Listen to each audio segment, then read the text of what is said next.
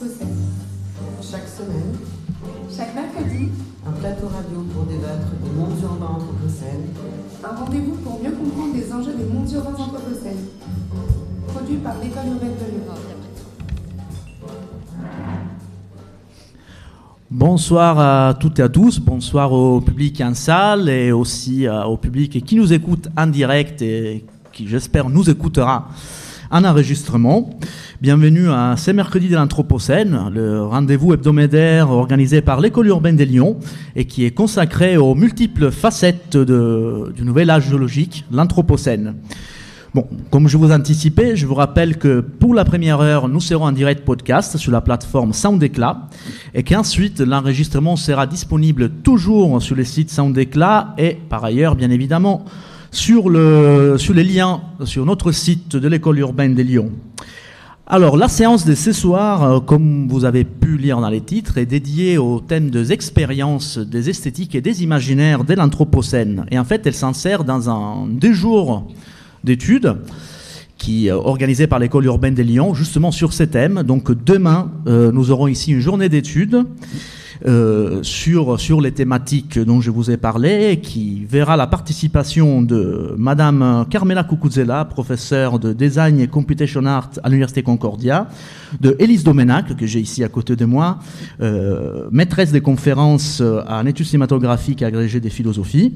Ensuite, nous aurons Julie Sermon, professeure en histoire et esthétique ici à Lyon, Jean-Baptiste Fressoz, historien des sciences de l'EHSS, Matteo Meschiari, que j'ai ici ce soir, professeur de géographie à l'Université de Palerme, Sébastien Févry, euh, sociologue de la communication de la Belgique, Bertrand Pleven, euh, professeur agrégé de géographie à Paris, et enfin de moi. Demain, il y aura aussi une introduction de notre directeur, de Michel Husso. Donc, nous avons décidé ce soir de anticiper la journée d'études avec un moment de partage public de thèmes euh, qui seront abordés. Donc, ce soir, nous allons commencer euh, notre réflexion sur, sur, les ce que sont les rapports entre l'Anthropocène et ces trois mots, ces trois concepts, celui d'esthétique, d'imaginaire et d'expérience. Et nous allons le faire avec euh, deux personnes qui qui demain interviendront. Donc, à ma droite, j'ai euh, Élise Domenac, comme je vous ai dit, maîtresse des conférences en études cinématographiques à l'ENES des Lyon, agrégée de philosophie, membre du laboratoire euh, CNRS 5060D Institut de l'Asie orientale. Et à ma gauche, euh, Matteo Meschiari, professeur de géographie à l'Université de Palerme en Italie, anthropologue et surtout essayiste et écrivain. Moi, je suis Alfonso Pinto, géographe, euh, ici à l'école urbaine de Lyon. Alors, je vais commencer par, par vous, Élise. Vous qui avez pratiquement toute votre carrière, euh, euh, vous avez dédié votre carrière à l'image cinématographique et en particulier au monde euh, de l'Asie, en particulier Chine et Japon. Et vous avez été très attentif, notamment pour ce qui concerne les représentations des catastrophes, comme par exemple Fukushima, Minamata. Donc, pour lancer nos discussions, j'aimerais vous demander quel est, à votre avis, la contribution, si vous voulez, la place ou les rôles de cette importante production de documentaires et, mm, au sein du débat sur l'Anthropocène. En particulier, je pense dans les cas de l'Asie que vous avez longuement travaillé. Merci, merci beaucoup. Merci Alfonso Pinto. Merci pour cette invitation. Je suis ravie d'échanger avec le professeur Mescari et avec euh, vous tous dans la salle sur cette question de l'Anthropocène. Je suis euh, très heureuse de, cette invitation. Alors, pour répondre à votre question euh, et tenter en tout cas une première manière d'y répondre, d'abord documentaire. Vous avez dit dans votre question que c'était d'abord les documentaires qui, posaient question sur dans leur, leur rôle pour penser l'Anthropocène. C'est pas une évidence. Je crois même que vous-même, euh, Alfonso, avez travaillé sur la, contribution des, la question des fictions et de l'anthropocène, donc peut-être que vous nous en parlerez. Mais c'est vrai qu'il y a une sorte de privilège premier au documentaire. Pour, pourquoi? Euh, Parce que beaucoup de cinéastes euh, l'expliquent. Ils disent que bah, pour qu'il y ait fiction sur une catastrophe, il faut de la distance, il faut un recul, il faut souvent laisser passer du temps. Euh, on sait que par exemple, d'ailleurs, après, je prends un exemple tout de suite, euh, après la catastrophe de Fukushima, il y a eu des entretiens euh, de, de, de Kyoshi Kurosawa qui ont circulé euh, dans la presse, où il- Kyoshi Kurosawa, qui était un donc qui cinéaste de fiction très célèbre et mondialement connu, qui était tout de suite interpellé par les gens. euh, euh, Est-ce que vous allez représenter cette catastrophe si importante pour le Japon? Il avait dit ah non, surtout pas, me demandez pas ça, ce serait absurde. En revanche, c'est le rôle des documentaristes d'abord de réagir à ça. En particulier dans un pays comme par exemple le Japon, où les, où les artistes ont un rôle euh, d'intellectuels qu'ils prennent assez au sérieux. C'est-à-dire qu'ils ont une contribution à, à, faire, entre guillemets, à la société par leur, par leur art et par leur, comment dire, leur compétence, qui est celle de filmer le réel. Donc d'abord, en effet, le documentaire, et d'abord le documentaire qui filme l'événement catastrophique, même si, et j'y reviendrai plus tard sûrement, et on y reviendra sûrement dans, l'échange, même si c'est problématique d'envisager justement l'Anthropocène en, termes de catastrophe. Et je pense que non seulement c'est problématique, mais je pense qu'à vrai dire, il ne faut pas. Euh, c'est-à-dire qu'il y a un danger il y a euh, un risque de fausse pensée à s'obséder des événements, euh, des crises, des, catastrophes dans leur dimension euh, sublime, impressionnante, fascinante. Et évidemment, il y a un danger symétrique à prendre l'outil cinématographique dans sa capacité à faire spectacle de ces crises, de ces événements impressionnants. Et donc à, surjouer, à amplifier la dimension sublime euh, du réel euh, lui-même, du réel de la catastrophe environnementale, parce que quand même, il y a bien des événements, je nie aucunement, euh, soyons clairs, je nie aucunement les événements. Mais ce que je veux dire, c'est qu'il faut être capable de, de situer les événements dans un temps qui est justement celui de l'Anthropocène. Donc on va sûrement discuter ensemble qu'est-ce que c'est que le temps de l'Anthropocène. En tout cas, je crois qu'on sait que c'est pas le temps des crises. On sait maintenant, c'est pas le temps des crises, c'est pas ou en tout cas pas seulement le temps des crises et le temps des catastrophes. C'est le temps euh, profondément bouleversé euh, d'un rapport au monde transformé.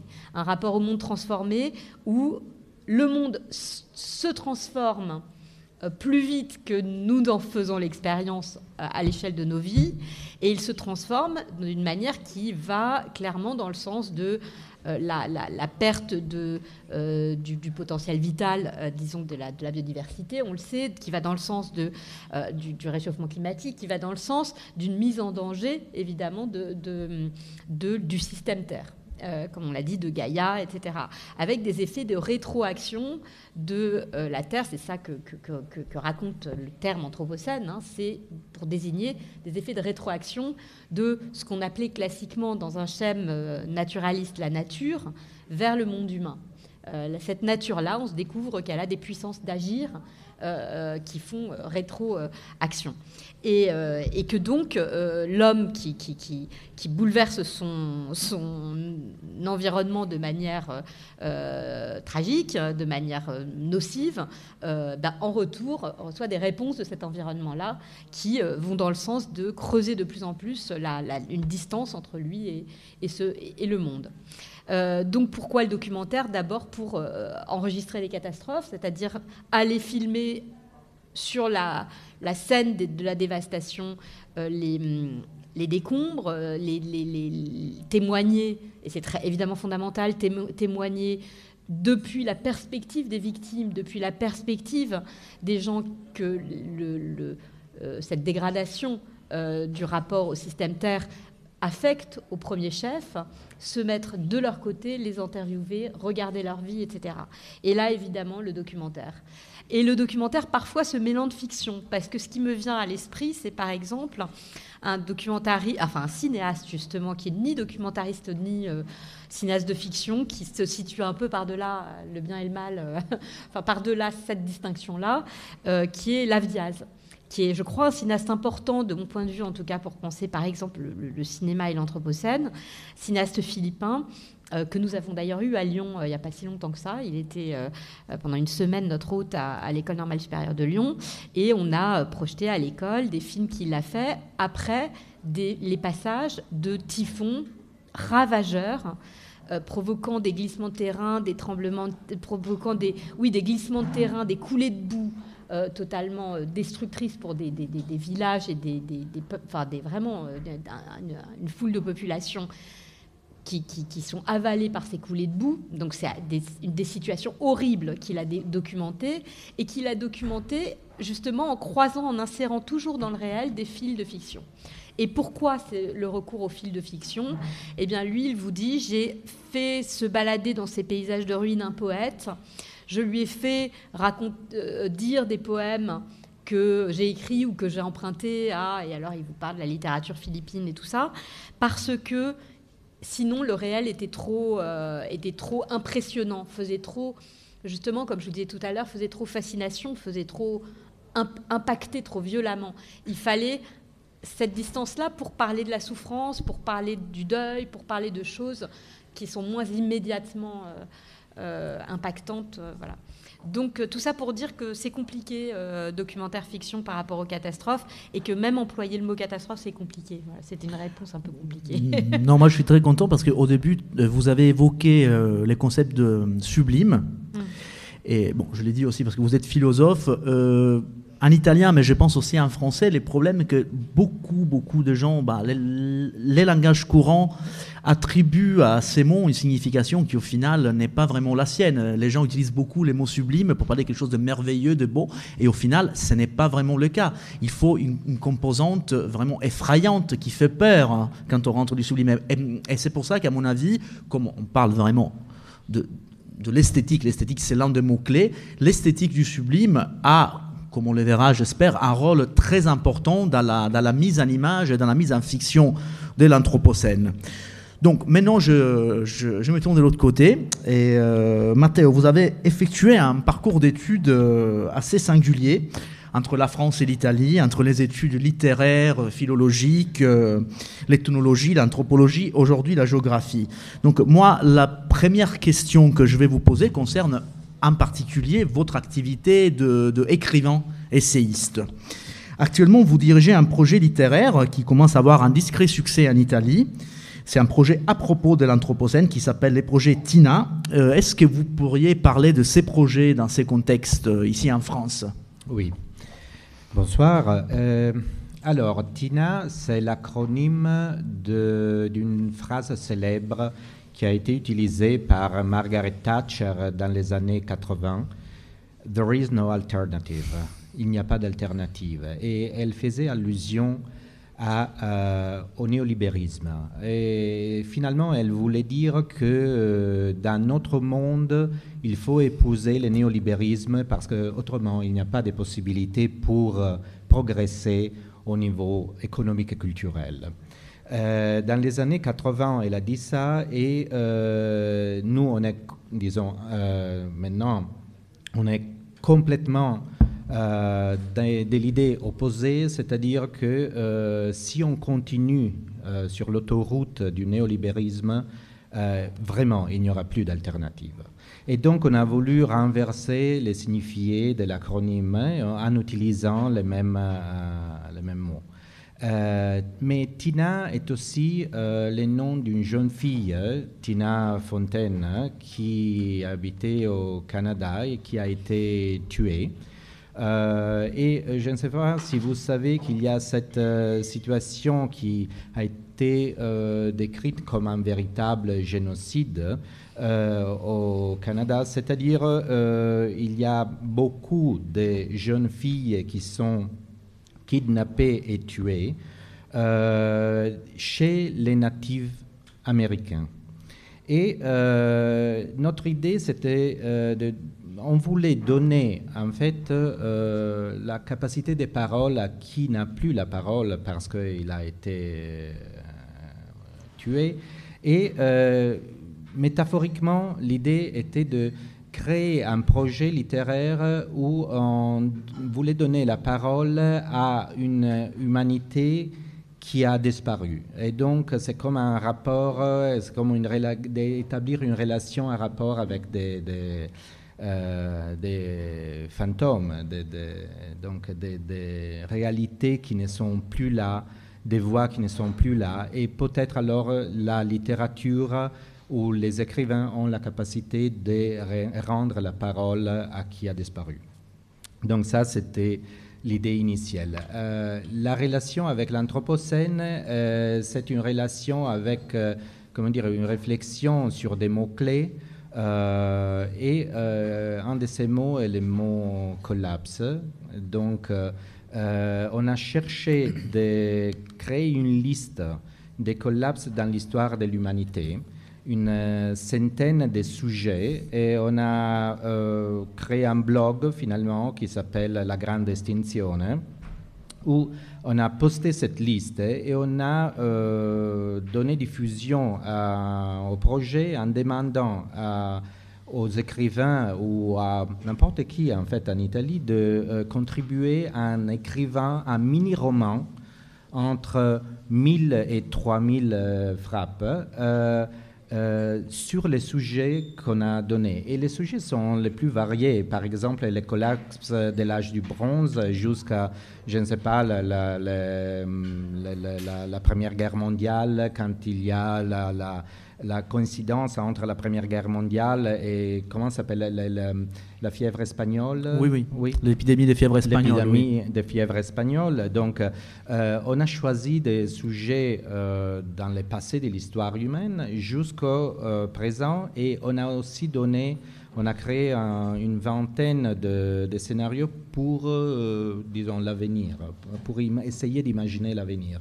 Et en effet, c'est ça, les, mots-clés, imaginaire, imagination, euh, parce qu'on euh, a perdu peut-être conscience du fait que l'Anthropocène n'est pas seulement quelque chose qui existe là maintenant, là maintenant, s'est développé dans une disons, dans une perspective sûrement contemporaine, mais l'Anthropocène comme collapse existe depuis au moins 10 000 ans. En fait. Et là, bien sûr, il y a un problème de euh, classification quand on fait partir euh, en fait l'Anthropocène. Euh, il y a des théories différentes. Mais l'idée, c'était ça. Et en effet, dans l'espace des deux jours, tous les 100 sujets qu'on avait proposés ont été saisi par une quarantaine d'écrivains en Italie qui ont décidé d'écrire et finalement on a déjà récolté tous les textes.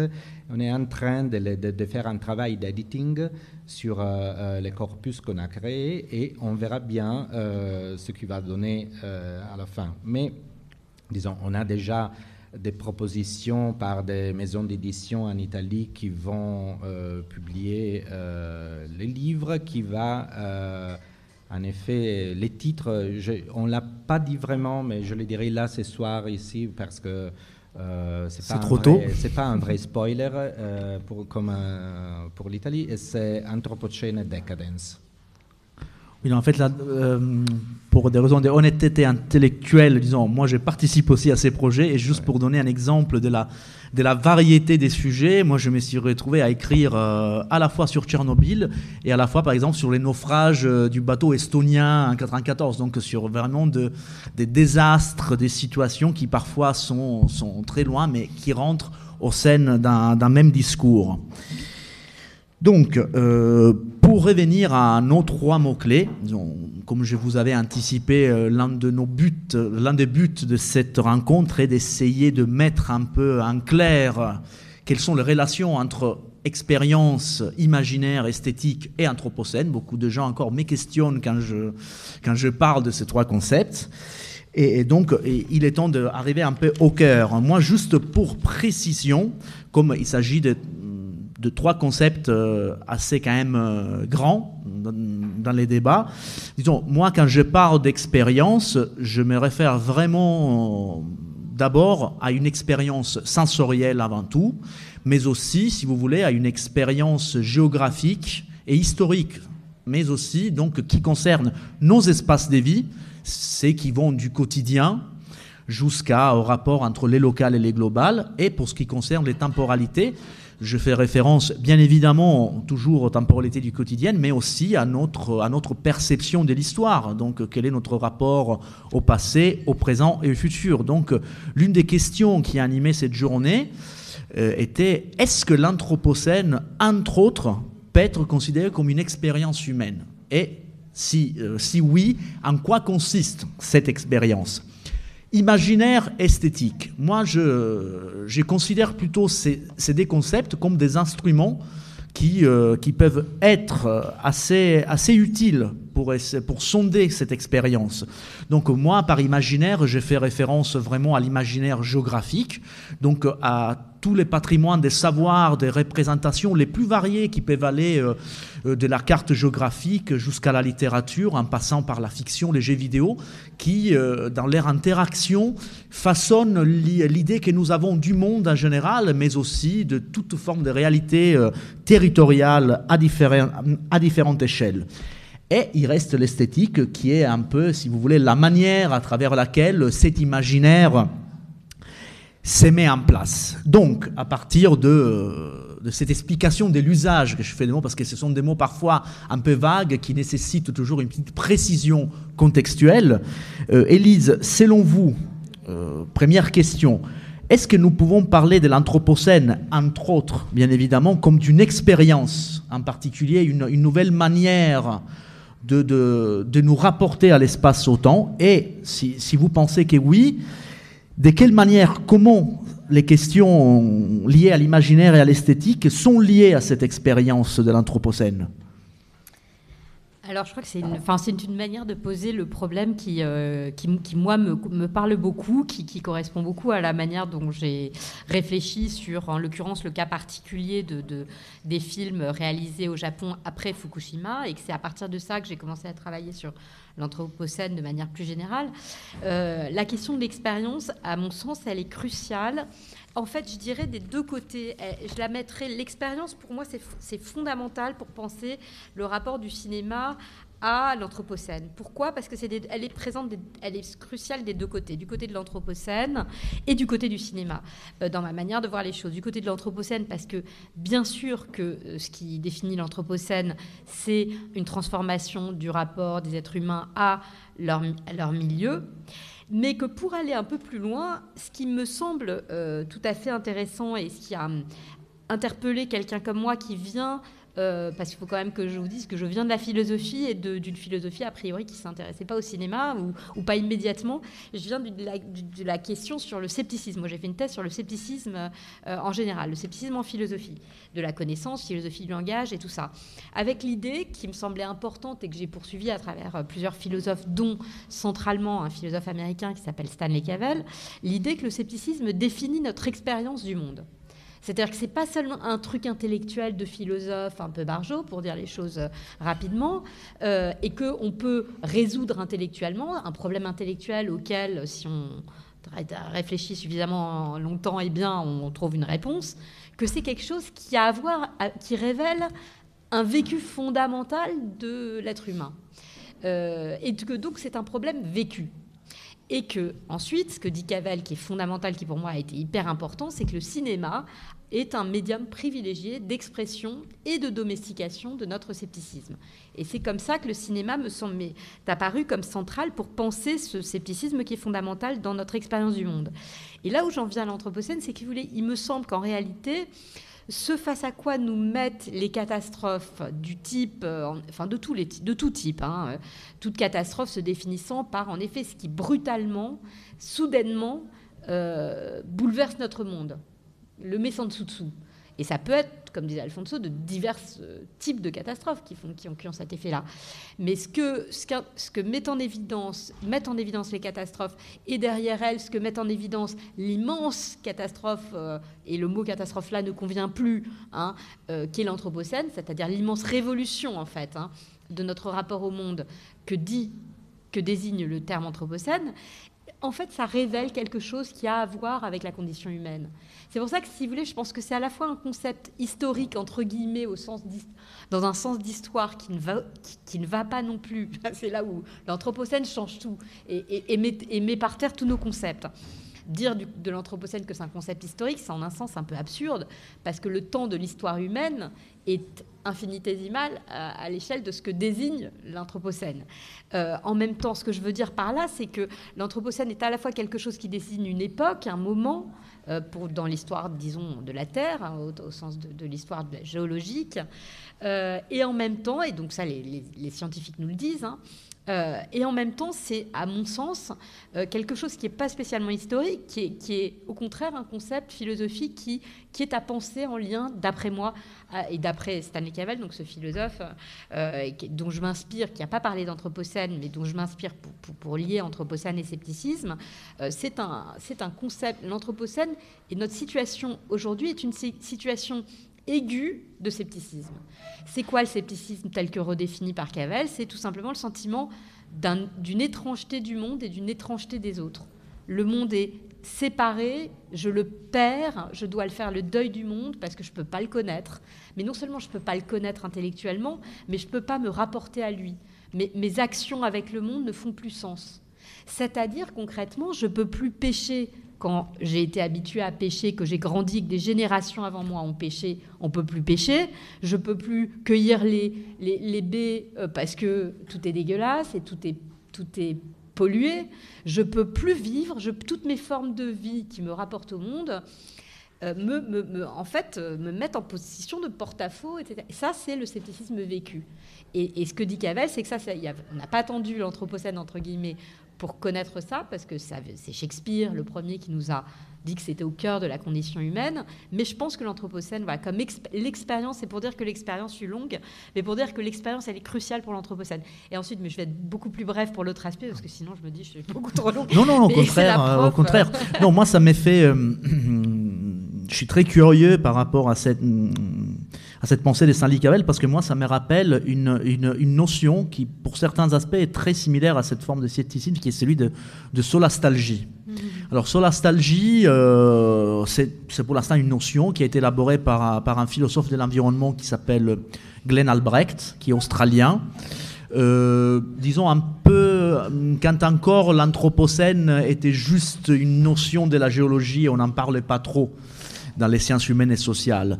Glenn Albrecht a mené un projet de recherche expérimentale euh, dans la région de Melbourne, euh, à côté de Melbourne, une région minéraire qui avait subi euh, un processus de dégradation environnementale particulièrement évident. Donc il a, mené un projet où lui était philosophe et il, a côtoyé de, de chercheurs en psychologie et en psychiatrie pour voir l'effet de ces dégradations environnementales sur les gens.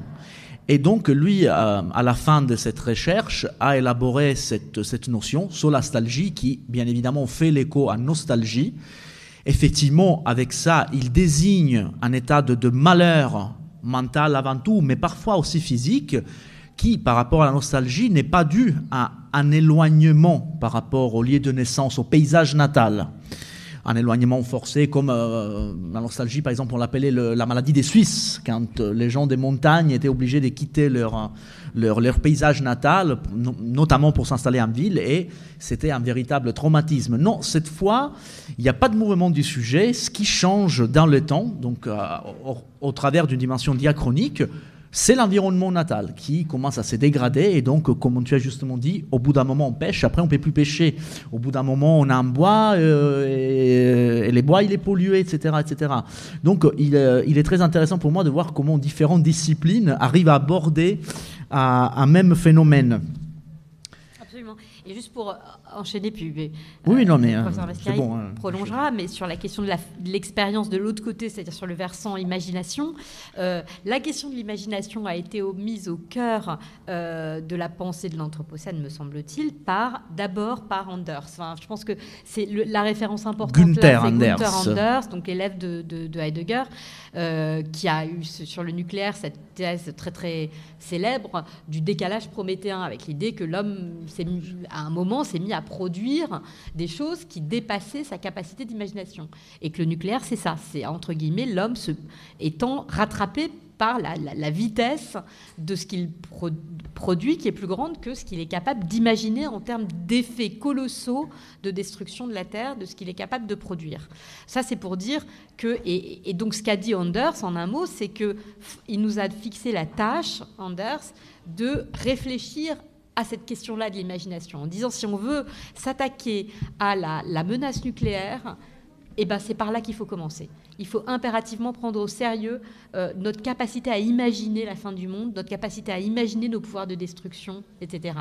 Donc c'est là où, évidemment, l'art est important, évidemment, le cinéma, la littérature, les récits et, les récits du point de vue des victimes, c'est fondamental pour se projeter dans les souffrances vécues, ce que, concrètement ça a comme effet Euh, là, clairement, euh, mais le dessin, toutes les ressources expressives euh, dont les hommes sont capables au plan imaginaire avec les ressources de l'art sont, sont, importantes. Le cinéma a son rôle à jouer parmi d'autres. voilà, ceci dit, donc là pour dire, et pour dire l'expérience, c'est que c'est que là, évidemment, c'est l'expérience de l'art aussi qui est fondamentale. Et là où l'esthétique, l'esthétique, c'est du côté de l'expérience. Hein, esthétique, aesthésis, enfin, je ne vous refais pas le, on, a film. On a fait référence au sublime euh, tout à l'heure. Le, film le film historique de l'esthétique, euh, voilà, euh, dans, l'histoire de la philosophie, c'est à partir du moment où on a pensé l'art en termes d'expérience du, beau. Et, là, c'est fondamental pour, pour l'anthropocène parce que c'est l'idée de Danders, c'est il faut travailler notre expérience euh, de l'art, notre expérience des œuvres d'art, pour élargir notre imaginaire. C'est ça qu'il a dit. Hein. Élargir notre imaginaire pour élargir notre imagination morale, et disait Anders. Et là, et là ça, c'est donc là forcément l'expérience. Par ailleurs, l'expérience pour pour Cavell toujours qui a écrit sur le cinéma des livres fondamentaux et qui ont été très importants pour moi, l'expérience des films, c'est central dans la manière dont on dont lui a pensé à partir du cinéma. Donc ça, c'est son originalité comme philosophe. Donc l'expérience, pour moi, c'est fondamental. Oui, en fait, juste parce qu'on parle de Günther Anders, euh, moi je je précise aussi que Gunther Anders a interviewé à plusieurs reprises les pilotes de Enola Gay, qui étaient euh, les premiers bombardiers qui a largué la bombe sur Hiroshima, qui après, euh, ces pilotes, une fois qu'il avait compris ce qui s'était passé, parce qu'il n'était pas forcément au courant, et il a été, entre guillemets, déclaré fou. Et, tandis que Gunther Anders a contribué à, voilà, déconstruire sa folie qui était une folie vraiment imposée. Au contraire, c'était juste une réaction normale d'un homme qui, qui, par les circonstances, s'est retrouvé à devoir larguer euh, l'arme la plus puissante élaborée par l'homme jusqu'à ces moments-là. Donc, euh, bien évidemment, je vais poser une question euh, tout à fait similaire, voire identique à Matteo. Donc, est-ce que pour vous, est-ce que selon vous, nous pouvons parler d'anthropocène entre autres, comme d'une expérience humaine Et si oui, de quelle manière vous qualifierez cette expérience? Bien évidemment, vous pouvez faire référence au domaine littéraire qui vous appartient le plus. Et bien évidemment, si vous pensez qu'il y a aussi une relation avec la question de l'imaginaire, soit-il un imaginaire historique, géographique ou au sens plus large, et aussi bien évidemment celui de l'esthétique euh, ou de la rhétorique, euh, vu qu'on est, est plutôt du côté de la, de la parole écrite. Oui, je voudrais partir euh, plutôt de l'anthropologie, dans le sens que l'anthropologie est en train de s'intéresser beaucoup au changement de l'imaginaire. Et bien sûr, euh, l'Anthropocène a euh, décrété un véritable changement de l'imaginaire, dans le sens que il y a quelques années, il s'est passé quelque chose qui nous a échappé. Et peut-être parce qu'on est trop proche de cette réalité qu'on a du mal à comprendre le changement, que euh, c'est très difficile de cartographier le changement. Euh, ce que je veux dire est que l'Anthropocène euh, a modifié complètement notre imaginaire en tant que perception de la Terre et de notre vie et de notre expérience sur la Terre, parce que on a dû abandonner tout ce qui était les paradigmes précédents euh, de l'évolution, du progrès, de cette idée que l'homme est capable, avec la technique et la technologie, d'améliorer sa vie. Euh, et du coup, on a euh, vécu une sorte de, de traumatisme parce qu'on s'est aperçu que ce n'était pas vrai qu'en effet, euh, on n'avait pas cette capacité démiurgique de changer le monde euh, et de l'améliorer euh, chaque fois qu'on les touchait. Au contraire, le touche humain est vu comme polluant, est vu comme destructeur. Donc, tout cela a vraiment changé l'imaginaire parce que la Terre qu'on regardait avant comme une sorte de jardin qu'on pouvait contrôler, dans un jardin un peu, comment dire, sauvage euh, ou domestiqué, mais quand même comme un jardin, euh, est devenu quelque chose de complètement différent. Et alors là, euh, les points que les anthropologues et les géographes, je crois, ont la responsabilité d'essayer de, de, cartographier ce type de changement et de voir comment euh, la Terre est perçue et donc vécue par les hommes aujourd'hui. Euh, par exemple, euh, dans mes cours, j'ai commencé à questionner les étudiants et demander qu'est-ce que vous pensez et comment vous voyez votre avenir, le futur? Parce que moi, je peux répondre pour moi-même, on peut répondre, nous, on a plus ou moins le même âge et, on a une idée qui, vient d'une génération qui, qui qui n'a pas à faire euh, avec euh, hum, certaines perceptions qui sont très liées, je pense, à, tout ce qui est l'évolution médiatique et numérique la, et la perception numérique de la réalité. On, vient d'un passé qui est analogique, et qui n'est pas numérique, et donc on a de quelque manière la capacité de, de, mettre en perspective certains phénomènes. Euh, mais euh, vraiment, euh, je me suis aperçu que je ne connais, je ne sais rien de ce qui se passe dans la tête de mes étudiants. Et, donc, j'ai voulu essayer de, changer ces rapports. Et je ne voulais pas expliquer ce qui est l'Anthropocène, mais je voulais qu'ils m'expliquent ce qui est l'Anthropocène, en fait. Et on a donc renversé la, perspective.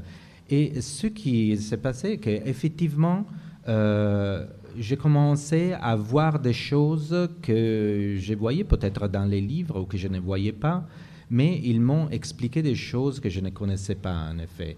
Et euh, notamment l'incapacité d'imaginer l'avenir, d'imaginer le futur, qui a une conséquence bien sûr sur les, sur les présents. Parce que si euh, on n'a pas de futur, si on n'arrive pas à imaginer le futur comme une alternative, bien évidemment, le présent et même le passé, donc l'histoire, la perception du présent et la perception de l'histoire changent.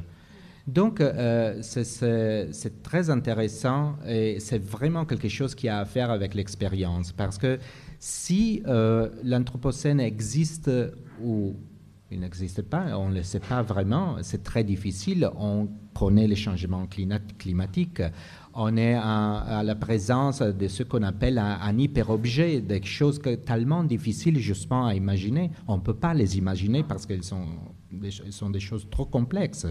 Mais au-delà de ça, il y a vraiment cette incapacité de se situer dans le futur, de, voir euh, soi-même comme une expérience, comme un projet euh, au-delà du présent. C'est comme s'il y avait un mur des brouillards qui nous empêchent de voir les choses. Mais c'est des brouillards qui sont vraiment toxiques parce qu'ils ont la capacité de rendre presque invisible le présent et le passé aussi. Et on change la perception de l'histoire, on change la perception du passé à cause de, ça. Donc, euh, moi, j'ai 50 ans, peut-être j'ai une perception qui vient de mon expérience et de, mon histoire euh, psychologique et personnelle, mais euh, il y a d'autres générations qu'il faudrait écouter. Par exemple, les enfants. Qu'est-ce qu'ils pensent, les enfants de l'Anthropocène? Je vois visuellement que Elise veut bah réagir. Bah oui, parce que euh, je suis très touchée, émue d'entendre ce témoignage d'enseignant, parce que en fait j'ai eu une expérience similaire et que c'est marrant comme euh, je pense que sur ce sujet-là, euh, je suis complètement d'accord sur ce sujet-là, c'est fondamental de faire de la recherche et de l'enseignement, parce que le contact avec une, génération plus, plus jeune nous, nous aide fondamentalement, et j'ai eu la même expérience, m'a aidé fondamentalement à penser l'entreprise Et je veux juste vous livrer cette expérience, en plus parce qu'il se trouve dans le public quelqu'un qui connaît les étudiants euh, pour travailler aussi euh, avec eux de temps en temps de, l'ENS Lyon. Et, il se trouve que j'ai un groupe d'étudiants formidables, et comme tous les étudiants, à vrai dire, c'est toujours intéressant, mais euh, qui ont travaillé avec ce cinéaste japonais qui s'appelle Ryusuke Hamaguchi. Euh, que j'avais invité à l'ENS pour une semaine de masterclass, pas par hasard, parce qu'aussi euh, euh, c'est un cinéaste, je ne sais pas si vous avez suivi, qu'il a fait un film de fiction qui a été sélectionné au Festival de Cannes l'an passé, qui s'appelle Asako, et qu'avant ça, il avait fait une trilogie documentaire, dont il se trouve, je vais parler demain un peu dans la journée d'études, sur le Tohoku, et que dans cette journée d'études, ce qu'il avait fait, dans cette, pardon, dans cette, cette trilogie documentaire, il avait justement tenté de faire parler, là aussi je fais écho à ce que disait le professeur Mescari, euh, tenter de faire parler la voix des morts, lui disait, des morts emportés par le tsunami. Euh, donc la, catastrophe, cette dimension-là euh, maritime de la catastrophe, qui est triple catastrophe de Fukushima, catastrophe qui était un, un tremblement de terre, un tsunami, puis un accident nucléaire. Et donc ces films qui s'appellent Voices from the Waves, The Sound of the Waves, et Storytellers, euh, c'est des films qui s'attachent à faire raconter aux survivants euh, leurs souvenirs de euh, cette catastrophe. Et à travers cela, de faire parler ceux qui sont plus là pour parler. Et donc faire écouter la voix des morts, disait-il. Et, en fait, ce cinéaste-là, je l'ai invité à l'ENS et il a mis en, en, en œuvre avec les étudiants un travail pratique qui consistait en fait à, c'était très intelligent, c'était un dispositif de mise en scène très simple, d'interview, de rencontre des étudiants face à face, mais avec un dispositif assez contraignant, assez fixe, assez théâtral, euh, qui a eu pour effet, en tout cas, que ces étudiants ont parlé de ce qui comptait pour eux de manière très intime en fait. C'est, c'est un cinéaste vraiment de l'intime qui a cette capacité à documenter la parole des gens d'une manière au plan de la mise en scène qui fait ressortir l'intimité et l'expérience en tant que là où elle touche ce qui est le plus important pour vous.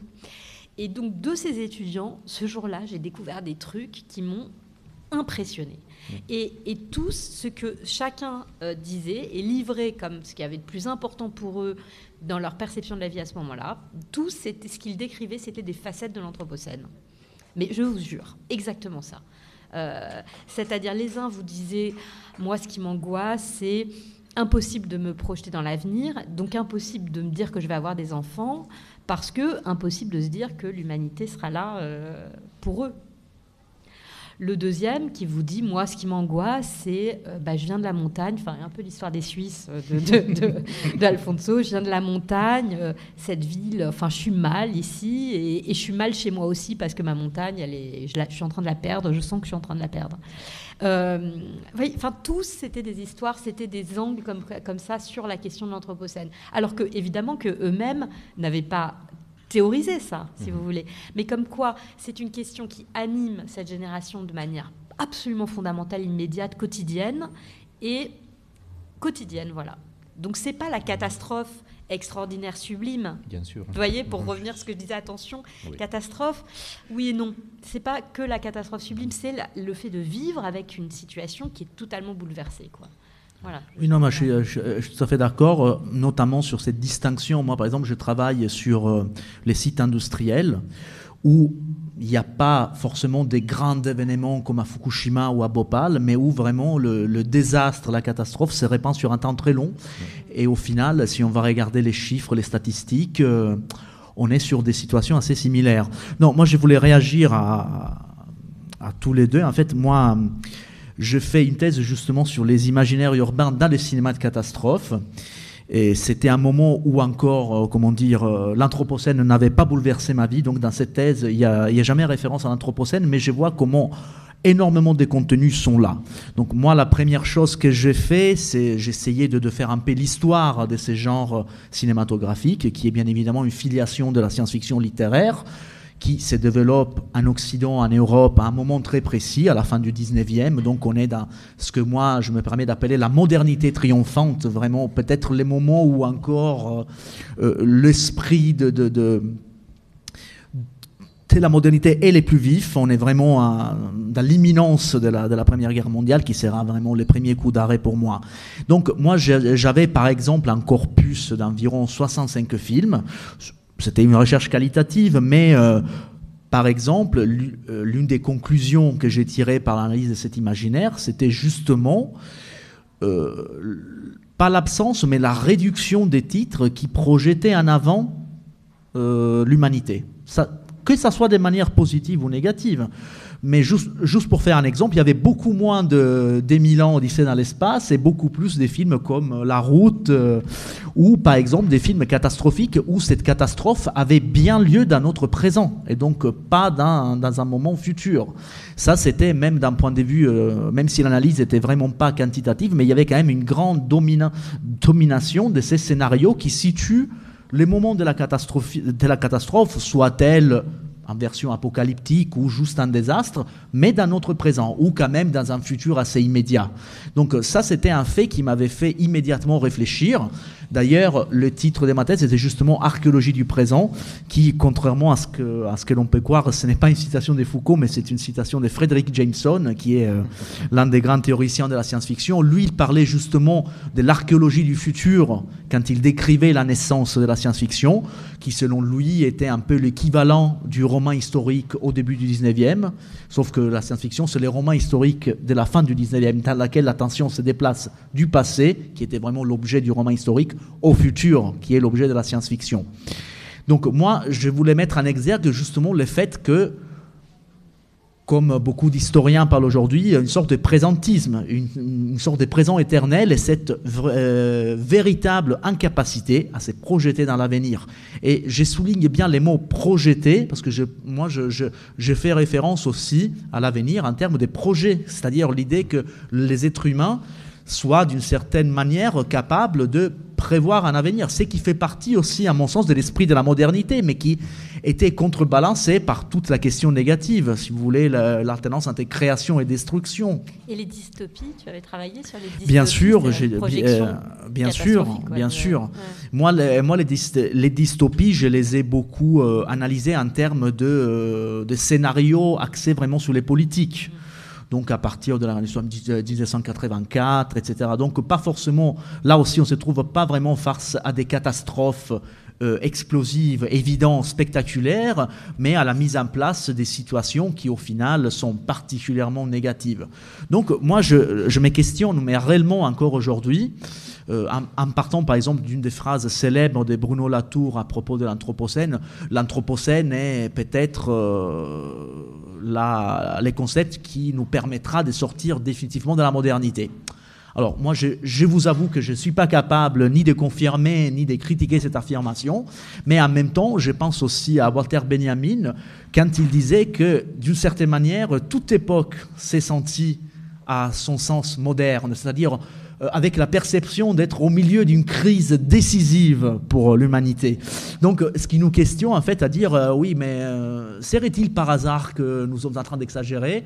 Et c'est pas pour faire le négationnisme, parce que l'urgence, les urgences sont évidentes, mais en même temps, il y a quand même une continuité dans cet effet de perception des crises.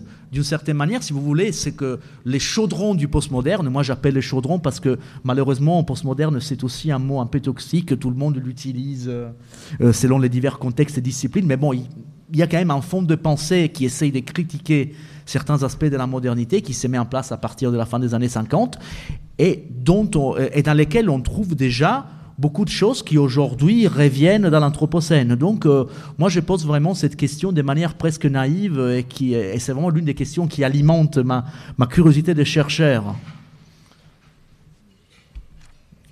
Euh, bah, pour réagir sur la dystopie, euh, je repense à Lavdias, parce que vous avez peut-être vu le dernier film de ce, grand cinéaste philippin dont je vous parlais tout à l'heure. Il se trouve qu'il est sorti cet été et que c'était exactement une dystopie politique, comme tu le décris, euh, qui commence. C'est une projection, ça s'appelle La Halte. Et il était à Cannes aussi, à la la quinzaine des réalisateurs en dernier festival de Cannes, et puis il est sorti dans l'été, et euh, le, film commence dans un avenir indéterminé, mais dans un avenir, où on comprend qu'on est plutôt en Asie, et on comprend que désormais le soleil ne se lève plus, et que donc le film va être dans une obscurité euh, continue, dans le noir parce qu'il s'est passé euh, tellement la catastrophe climatique est devenue hors de, hors de proportion et que le soleil euh, a, cessé de, nous éclairer. Et ensuite, le film déploie une, dystopie essentiellement politique qui est en fait une, une, euh, comme ça, une, manière de, transposer dans l'avenir du tertre, c'est-à-dire le dictateur, la situation que vivent les Philippines aujourd'hui, évidemment, avec cet usage de la dystopie. Et où évidemment le politique et, l'écologique, ou disons la, pensée de l'Anthropocène, se, se lient complètement dans cette fiction, euh, en l'occurrence là, dans ce film dystopique de, de, la Viaz. Mm. Mm-hmm. Bah, euh, moi, par exemple, récemment, j'ai beaucoup réfléchi, toujours en termes d'imaginaire, mais aussi en faisant référence à cet éternel débat à propos de la modernité et de ses relations avec, euh, l'Anthropocène, bien évidemment. Euh, je réfléchis à partir d'un extraordinaire documentaire qui s'appelle Into Eternity. De, le réalisateur est un Danois, Michael Madsen, homonyme, juste homonyme de l'acteur fétiche de Tarantino. Et en fait, les documentaires racontent la construction et la mise en place d'un dépôt de déchets nucléaires qui se trouve à Onkalo, en Finlande, et qui est prévu pour durer au moins, au moins 5000 années c'est-à-dire euh, le temps de décadence de l'uranium et d'autres matériaux radioactifs. Donc toute la première partie du documentaire est axée un peu sur les contraintes techniques. Donc les Finlandais ont prévu un site qui est géologiquement stable, ils ont prévu une certaine profondeur, ils ont mis en place un système de stockage qui n'a pas besoin, bien évidemment, ni de maintenance ordinaire, ni de maintenance extraordinaire. Donc d'un point de vue technique, apparemment, c'est faisable. Oui, bon, après, bien sûr, si si la Terre explose, la, la question ne se pose même pas. Mais les problématiques commencent à surgir sur un autre niveau. Qu'est-ce qui inquiète les concepteurs d'Oncalo? Ce n'est pas la tenue du granit, ce n'est pas la tenue des conteneurs d'uranium, ce sont les êtres humains. Parce que quand on a affaire à une temporalité qui se, qui se rallonge sur 5000 années, alors là, on est obligé de se questionner que vont que vont faire les êtres humains dans 1000, 2000, 5000, 10 000, 20 000 années Et comment prévoir ça? La question qui semble vraiment une question tirée de la science-fiction, au contraire, elle est, vraiment très très matérielle. Parce que euh, en 2120, le site d'Oncalo aura fini d'accueillir les déchets, il sera soudé, et après il faut décider qu'est-ce qu'on va faire? On va les signaler, on va, les, on, va les, on va les mettre sous la terre, essayer de l'oublier. On va expliquer ce qu'il y a dedans. Mais oui, mais dans quelle langue? On les met en finlandais, en anglais? Oui, mais en anglais. Dans 5000 ans, on parlera encore anglais. On va mettre des formules mathématiques pour être sûr. Et si au contraire, on, préfère plutôt l'oublier? Bon, en fait, ce qu'ils sont en train de faire, les ingénieurs et toutes les autres personnes impliquées dans Oncalo, c'est de prendre tout notre imaginaire des science-fiction, même les plus invraisemblables, et de le faire devenir euh, un questionnement réel. Donc, par exemple, on a aussi prévu, et s'il y a des choses qui ne sont pas humaines qui vont venir à Oncalo, donc, et si l'humanité régresse, donc l'humanité régresse, bon, tant mieux, ils ne vont pas découvrir ça, ils ne savent pas ce que c'est. Et si l'humanité, au contraire, va stagner, va rester la même, et alors il est possible que dans deux siècles, il y a des gens qui voudront s'approprier de ces trésors nucléaires pour en faire des armes. Donc, on a même euh, on a même euh, questionné des linguistes, des gens qui ont, travaillé sur la linguistique. On a, on a questionné des anthropologues pour dire est-ce qu'on va peut-être mettre en place une anthropologie négative? On crée une sorte de monument qui fait peur et donc qui essaye de convaincre toute forme d'être qu'ici c'est dangereux. Oui, mais bon, en même temps, c'est vrai que l'histoire de l'humanité nous apprenne que la peur ne nous a jamais retenu de rien. Donc, c'est peut-être pas une solution. Bon, en tout cas, quoi qu'il en soit, moi, ce que j'ai trouvé vraiment extraordinaire dans cette réflexion, c'est qu'il y a quelque chose de concret, de matériel dans la planète où des gens s'interrogent sur ces genres de temporalité.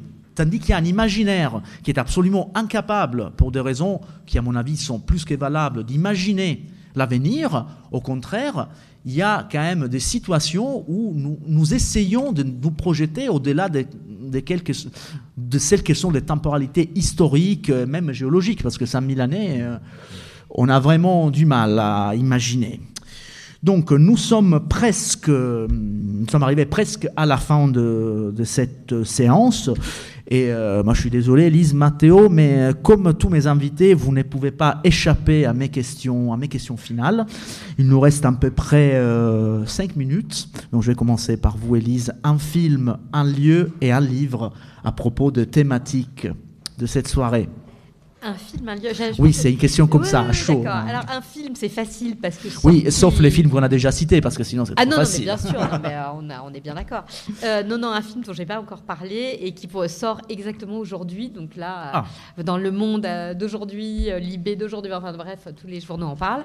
Et, je suis contente de vous en parler. C'est Tenzo de, de, de, Tomita Katsuya, qui est un cinéaste japonais qui avait réalisé Saudade, qu'on avait vu, et il était venu lui aussi donné une masterclass à l'ENS, euh, d'ailleurs, euh, pendant une semaine. On avait projeté tous ces films. Et alors, ce Tenzo, c'est un extraordinaire film sur le bouddhisme euh, dans la région de Fukushima, précisément. il suit, alors, en mêlant une strate fictionnelle et une strate documentaire, il suit deux moines bouddhistes qui cherchent à aider les gens dans leur vie après la catastrophe. Et justement, c'est un film formidable sur bah, sur l'après et sur le fait de vivre avec. Euh, comment est-ce qu'on vit avec le désespoir, avec l'angoisse, avec un, environnement abîmé, etc. Et tout en euh, aimant chez soi, tout en aimant être avec ses amis et en frisant la folie. Je repense à, tu parlais de folie tout à l'heure, le, le, pilote qui. C'est fondamental la question de la folie parce que pour l'imaginaire de l'Anthropocène, c'est fondamental d'intégrer la part d'angoisse et de folie à laquelle nous confronte la pensée de l'Anthropocène. Si on ne prend pas ça au sérieux, on est à côté de l'expérience de l'Anthropocène. L'expérience de l'Anthropocène, c'est une expérience qui nous conduit au bord de la folie tout le temps. Et du coup, qui nous conduit à, bon, je vais exagérer, mais enfin, dans le film, c'est vraiment ça, euh, des, les moines qui se mettent à boire, à des orgies d'alcool, des, parce qu'il y a du désespoir, il y a de la peur, il y a de, et que, voilà, et que c'est dur, quoi. Voilà, donc Tenzo pour le film de Tomita Katsuya. J'espère qu'il passe au Comédia, etc. Enfin, en tout cas, il faut, y aller. Euh, euh, et, alors, un lieu et un livre. Un lieu et un livre, oui. Ah là là, bon, le livre, il y aura plein de choix, mais je ne saurais pas lequel choisir. Et un lieu, bah, ici, en fait, je trouve que le lieu d'ici est passionnant. Euh, j'aimerais bien que tu nous en parles, d'ailleurs. les Halles du Faubourg. Donc, un livre. Les, non. les, Halles du Faubourg et le livre, que, que dire? Les livres, il y en a tellement de passionnants peut-être parler de bah, vraiment au cœur de ce qui m'intéresse actuellement, euh, Jennifer Fay, cette chercheuse américaine qui travaille sur cinéma et anthropocène et qui cherche vraiment à penser euh, dans un livre qui s'appelle euh, Inhospitable World, qui cherche à penser la manière dont le cinéma permet de penser un monde inhospitalier, devenu inhospitalier. Et je crois que c'est le seul livre que je connaisse sur ce sujet, qui est vraiment sur ce sujet et qui, et qui vraiment réfléchit comment le médium cinématographique a à voir fondamentalement avec l'anthropocène, parce que c'est un médium de l'Anthropocène, né avec l'électricité, avec l'âge industriel, qui est tout ça l'âge de l'Anthropocène. Donc voilà. Mathéo, à vous, donc un livre, un lieu et un film. Oui, en parlant d'imaginaire, je pense aussi à un imaginaire collectif, euh, donc euh, non seulement mon imaginaire euh, lié à l'Anthropocène, mais donc je pense comme, un, comme livre à La route de Cormac McCarthy et comme film Interstellar. Et pour la même raison, parce que c'est des œuvres qui nous invitent à penser à la nécessité d'un changement cognitif. Il faut changer de perspective pour survivre. Et euh, un lieu, moi je voudrais dire euh, ma ville natale, Modène, qui est une ville absolument inutile, quelque part. Euh, c'est une toute petite ville euh, qui est connue par euh, des choses. qui bon, mange très bien quand même, hein, Modène. Au moins ça, on peut sauver. Hein. Oui, mais tu vois, pourquoi j'ai choisi Modène? Justement parce que je trouve qu'en Italie, et l'Italie aujourd'hui par rapport au sujet de l'Anthropocène est comme une toute petite ville qui n'a pas jamais progressé dans l'évolution de la pensée. Et, hum, on a beaucoup de difficultés à faire passer des idées euh, liées à l'Anthropocène et, et, les gros problèmes est que euh, c'est un, on parle d'imaginaire, il y a aussi les problèmes opposés qui est le manque d'imaginaire. Et euh, là, je crois que c'est un discours qu'il faudrait vraiment approfondir. Alors, donc, on va faire juste les points. Donc, les films, c'est Tenzo 2 pour nos écouteurs. Comme Tomita ça, Katsuya. Tomita Katsuya. Les lieux, ben, je remercie Elise pour ce choix. C'est Léa du Faubourg. Et on y est, donc c'est déjà pas mal. Et ensuite, on, a les livres de Jane Fairfay. Si tu peux répéter les titres comme ça, nos, mm, ce qui nous écoute sont. Euh, alors, c'est Inhospitable World. Euh, Inhospitable World. And the Anthropocene. Et donc, pour ce qui concerne euh, Matteo Meschiari, nous avons La route de Cormac euh, McCarthy, Interstellar de Christopher Nolan. Euh, et euh, comme, ville, comme lieu, la ville inutile de Modène. Bon, notre, notre émission maintenant touche, touche à sa fin. Donc moi, je vais remercier Élise Domenac, philosophe et maîtresse de conférences à l'ENS de Lyon. Matteo Meschiari, anthropologue, écrivain et géographe à l'Université de Palerme. Je prends vraiment l'occasion de remercier les publics euh, qui est venu aujourd'hui en salle, les publics qui nous écoutent en streaming, en podcast sur Sound et bien évidemment tous ceux qui nous écouteront par la suite. Moi, je suis Alfonso Pinto. Je vous donne, j'ai le plaisir de vous donner rendez-vous à mercredi prochain. Donc, mercredi 4 décembre pour un autre, pour un autre mercredi d'Anthropocène sur les thèmes de la lumière à l'ère de l'Anthropocène. En compagnie du physicien David Amand et de l'artiste Anna Eva Berge. Donc, merci encore et bonne soirée.